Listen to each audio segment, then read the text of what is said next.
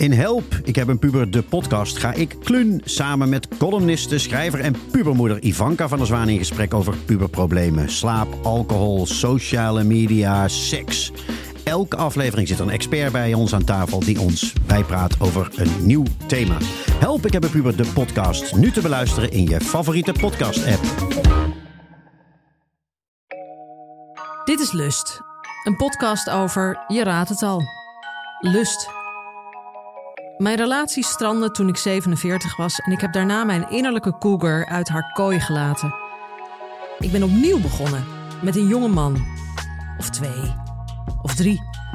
Want, zo heb ik ontdekt, als je niet bang bent om te zeggen wat je wilt, lak hebt aan de vooroordelen van een ander en krachtig in je lijf, gezondheid en seksualiteit zit, wordt de wereld een lui lekker land van razend enthousiaste snoepjes die onvermoeibaar van mijn ervaring willen leren, onverbloemd complimenteus zijn aangelegd en nooit meer anders willen dan een cougar.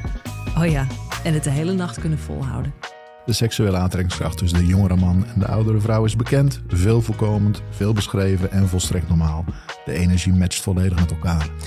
In deze podcast gaan we mijn spannende seksuele ontdekkingstocht bespreken. Met een bonte collectie jonge mannen, ik hoop dat jullie allemaal luisteren, vol acrobatiek, onverwacht veel romantiek, seks om de seks en soms iets wat stiekem toch op liefde lijkt.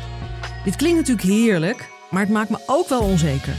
Het is een soms nogal verwarrende zoektocht. Hopelijk is deze podcast een inspiratie voor jou om te gaan staan voor wie je bent, of je nu wel of niet in een relatie zit.